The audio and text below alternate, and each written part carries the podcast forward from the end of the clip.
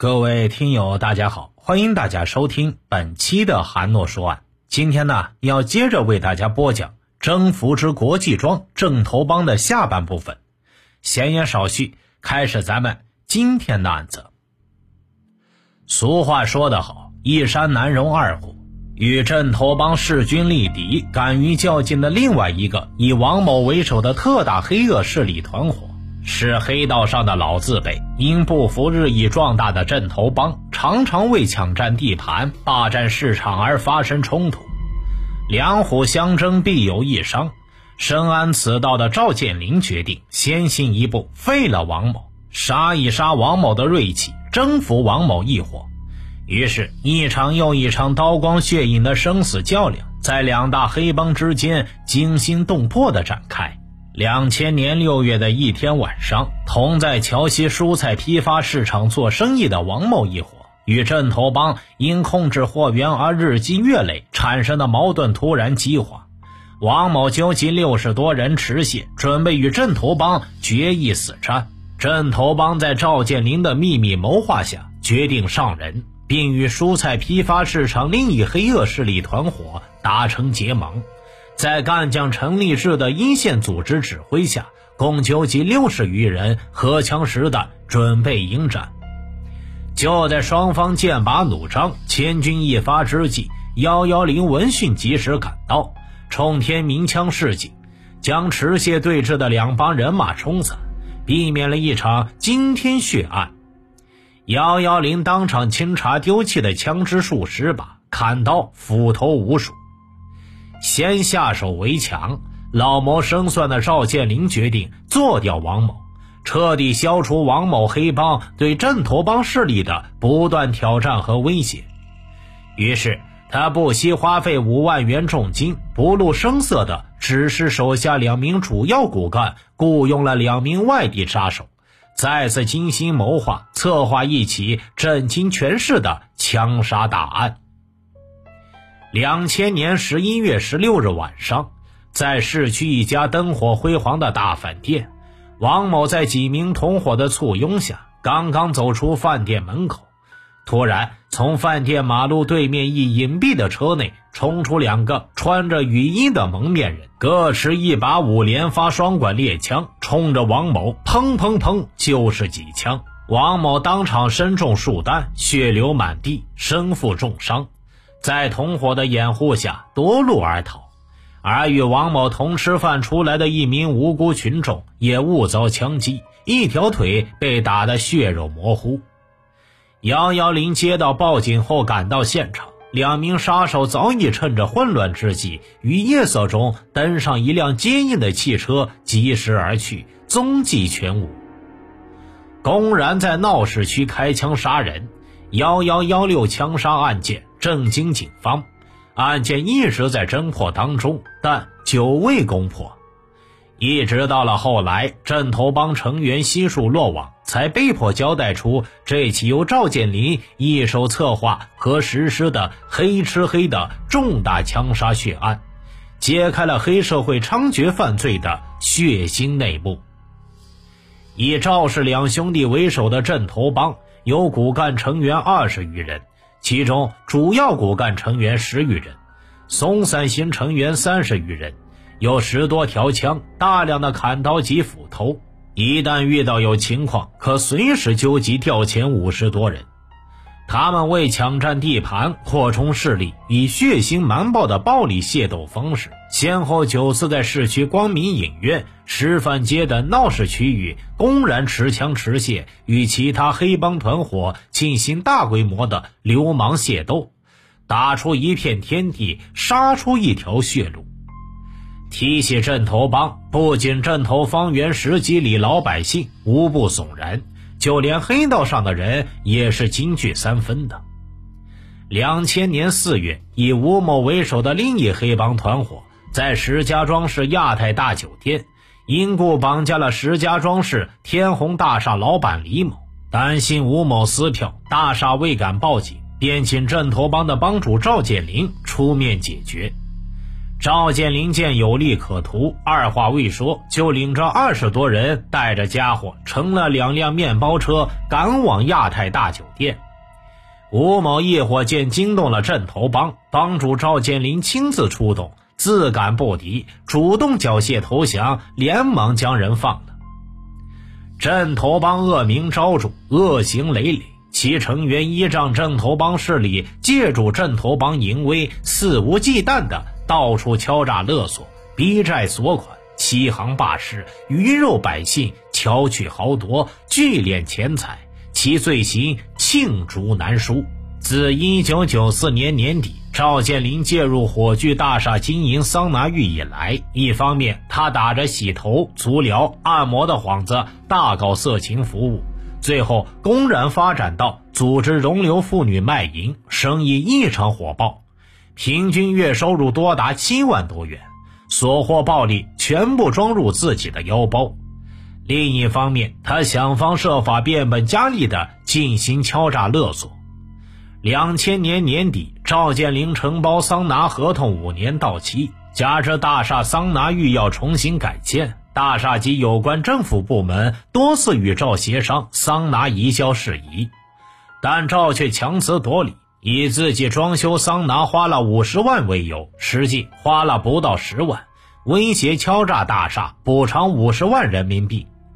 为了达到目的，趁大厦与有关部门领导召开大厦移交会议之际，指使手下十几名打手于饭前进入餐厅。一人占据一桌，每人要了一盘花生米、一瓶啤酒，不紧不慢地吃着，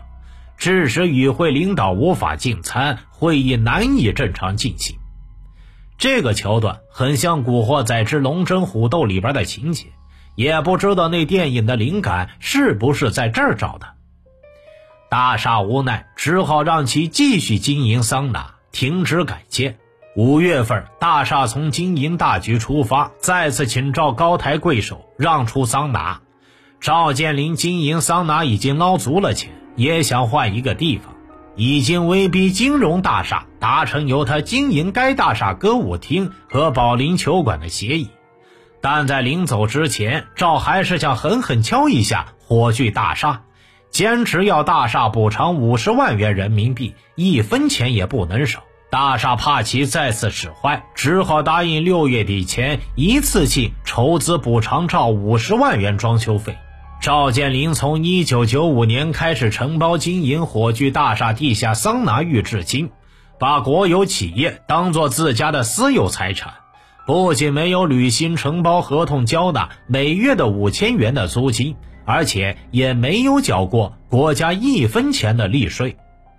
更令人难以置信的是，就连桑拿经营所需的水电暖费、电话费、热水费等正常消耗，共计九十六万多元，也同样是分文未交。水电、电信等有关部门在多次催促无果的情况下，闻知赵是黑道上挺厉害的人物，怕遭到报复打击，索性不再过问。镇头帮的核心成员陈立志在桥西蔬菜批发市场强行霸占货仓，以暴力手段垄断土豆、大葱、水果等货源，强买强卖，殴打商贩，欺行霸市，敲诈勒索，大肆敛聚钱财。同时，他还效仿赵建林的做法，在为自己筹建养狗场期间，到处打招呼。或明目张胆地进行敲诈勒索，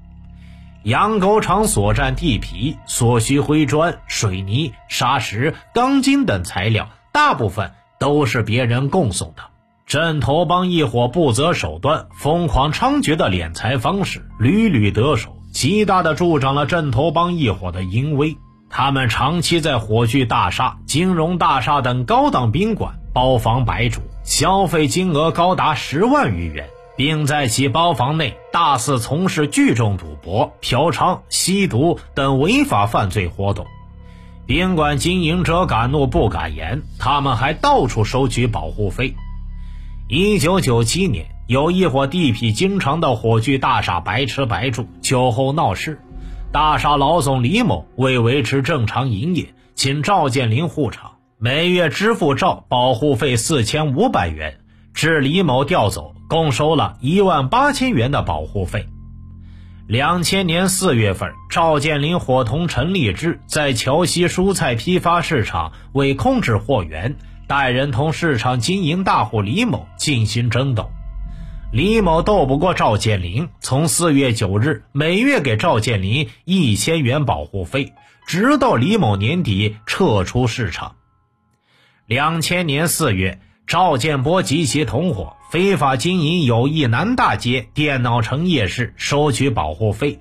每个摊位每月强行收取四五百元保护费不等。他们还采取暴力威胁和绑架等手段，为民营公司、企业和个体经营者讨债十余起，从中勒索和私分钱财达十万元。另外，他们还大肆敲诈他人钱财。一九九九年年底，赵建林和陈立之不知从哪弄来了一辆破的二幺二北京吉普车，强行让经营供水设备的个体老板赵某以三万元买下。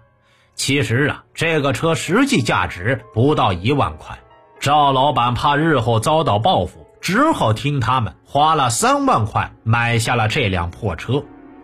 说到这里。可以说，用恶贯满盈、罪恶滔天来形容这帮的人也不为过。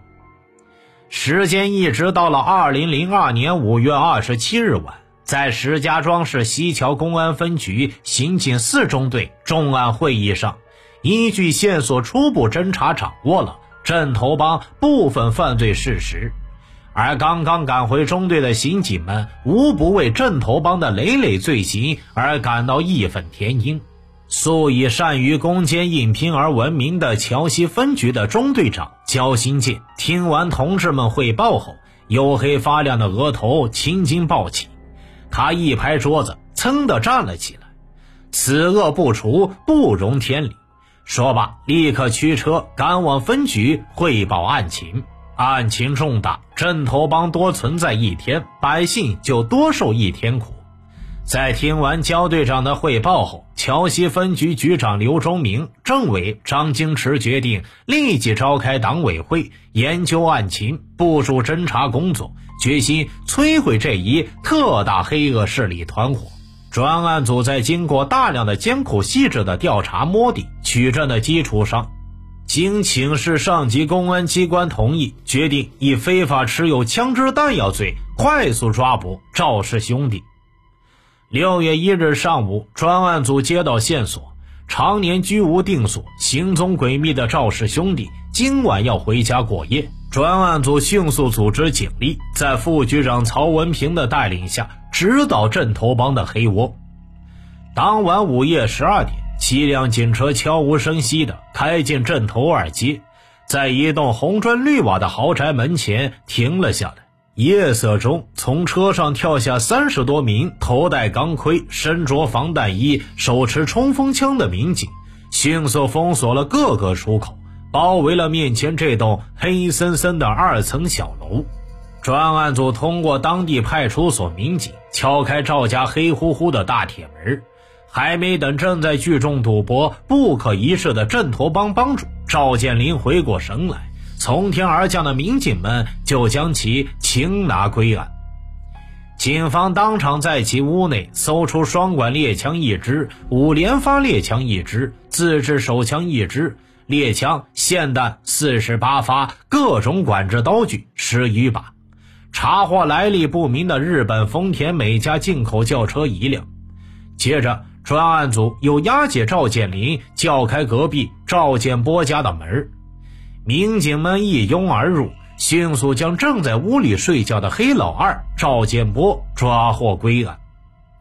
赵氏兄弟的落网，标志着镇头帮末日的来临。时任石家庄市公安局副局长的许振霞闻讯十分重视，指示桥西分局加大侦查力度，缉拿全部案犯。分局局长刘忠明、政委张金池亲自赶赴异地案发羁押场所。听取案件侦破和审讯进展情况，研究指挥案件侦破工作。专案组在分局曹文平副局长的带领下，分为突击审讯组、围追堵截组、案卷整理组同时展开工作。鉴于黑恶势力犯罪的复杂性，以及黑恶分子大多受过公安机关的打击处理，反侦查意识较强，关系网复杂，有较强的经济后盾。专案组在采取集中食宿、封闭办公、单线汇报等侦查措施的基础上，还使用多种有效手段，全面深入搜集有关犯罪证据，全力侦查追捕有关涉案在逃人员。树倒猢狲散，赵氏兄弟落网后，镇头帮主要骨干成员陈立志、张小辉等成了惊弓之鸟，纷纷四处逃窜。专案组对犯罪分子有可能落脚藏身的地方反复进行排查摸底，通过走访调查、明察暗访、发动群众检举揭发，以及使用高科技方式和手段，很快摸清了镇头帮部分成员的行踪。六月二日，专案组根据掌握的线索，设计将正在讨债的镇头帮的骨干成员樊雨桐引出，抓捕归案。六月三日，专案组又根据线索，将准备出逃的镇头帮骨干成员王玉芳、张铁军等二人抓获归案，同时缴获小口径手枪一支、子弹六十发、砍刀、斧头六把。六月十日，根据樊玉彤等团伙成员的交代，又相继将吴凤巨、郑建红等九名团伙成员抓捕归案。六月十一日，在专案组强大的政治攻势和穷追猛打下，涉案成员胡玉良、樊志勇二人投案自首。两次奔赴异地负责审讯工作、富有实战经验的刑警大队副大队长李卫东、大案队指导员陈立新、侦查员洪春、高鑫等人，在地处偏僻、条件异常艰苦的重犯关押地一待就是半个月。克服重重困难，顶住种种压力，与狡猾的犯罪分子拼毅力、拼智谋，斗智斗勇，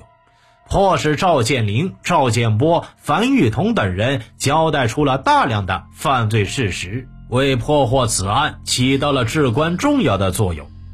但老奸巨猾的赵氏兄弟避重就轻，拒不交代实质性问题，致使镇头帮一些重大犯罪事实无法查明和证实。